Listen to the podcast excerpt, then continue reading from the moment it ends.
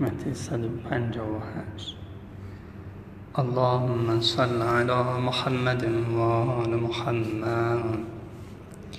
فقال عليه السلام عاتب أخاك بالإحسان إليه فردد شره بالانعام علیه.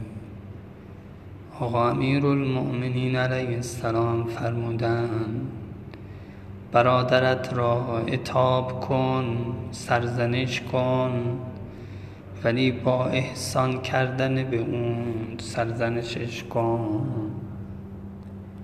فرد کن شرش را به واسطه نعمت و انعام کردن بر او. اخ یعنی اون دوستی که انسان دوستش داره تو بعضی از روایات اومده. اتاب کن اتاب گاهی اتاب با جملات تنده برخورد تنده. ولی حضرت فرمان اخید را اینجوری اتاب کن که بهش احسان بکنی. اگه یه کار اشتباهی کرده و تو می‌خوای اتابش کنی تو احسان رو به اون بیشتر بکن. اگه دوستش داری اونا اخ انتخاب کردی؟ حالا یک جایی کم گذاشته برا تو. شما می‌خوای اتابش کنی با جملات تون کنایه زدن؟ نه. با احسان کردن به اون. خب. حالا شری هم ممکنه داشته باشه. شرش رو بازم با انعام و نعمت کردن هدیه دادن برش شرش رو رد بکن. این شر چیه؟ از شما ناراحت شده دلگیر شده یا ممکنه تو ذهنش فکرهایی راجع به شما بکنه یا حتی ممکنه معاذ حسد نسبت به شما داشته باشه. چی چی چه شهرهایی شهرهایی ممکنه بیا یا حتی ممکنه یه مؤمن نسبت به یک اخ نسبت به یک اخ دیگه بخواد اونو یعنی ناخواسته چشش بخواد بکنه. آیا همه اینا رو شامل میشه که شرش رو با انعام برگردون با نعمت دادن بر اون برگردون؟ خصوص این اخیر که گفتم جای تعمل داره.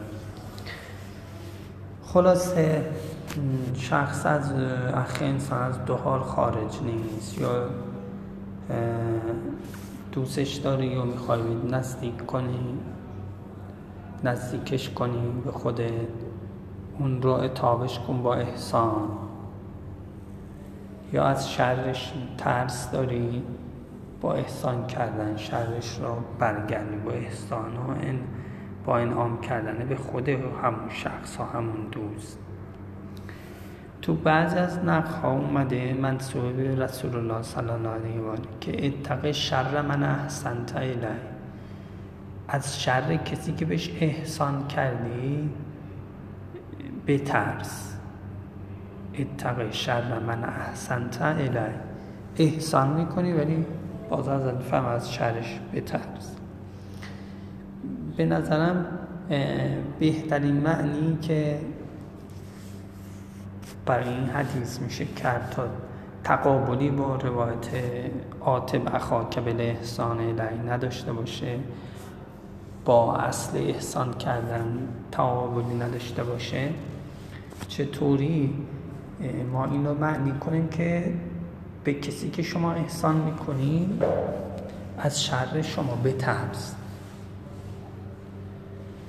ممکنه کسی بگه که انسان به کسی احسان می‌کنه امید داره که اونم بهش احسان کنه و دست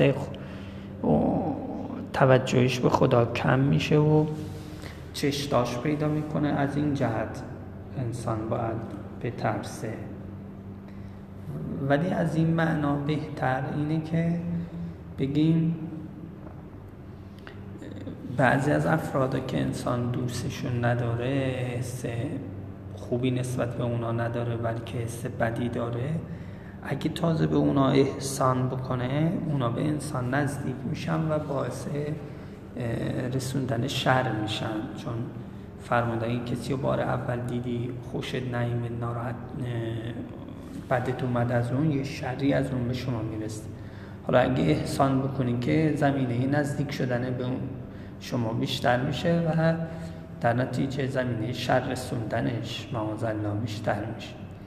پس افراد اگه اخند یعنی شما اونا رو دوست داری تو نگاه اول به اونا علاقه پیدا کردی این را اتاب می‌خوای بکنی احسان بشه بکن سرزنشش می‌خوای بکنی چرا فلان جا فلان کار کردی احسان بشه حتی گلگی هم نمی‌خواد این جمله آقا امیر المومن فرمان اگرچه گاهی موقع گلگی باعث ازدیاد نعمته با ازدیاد محبته ولی به نظر میاد اون کلیت نداشته باشه تو بعضی از رابطه ها تو بعضی از شرایط هست.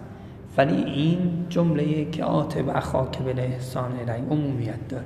پس اگر اخ شما دوستش داری تو نگاه اول اونو علاقه بهش پیدا کردی می‌خوای اتابش کنی احسانش کنی. می‌خوای شرش رو برگردونی ناراحت شده از شما. می‌خوای کاری علیه شما بکنه. نمی‌دونم دلش با شما صاف نیست و و و هر چیزی.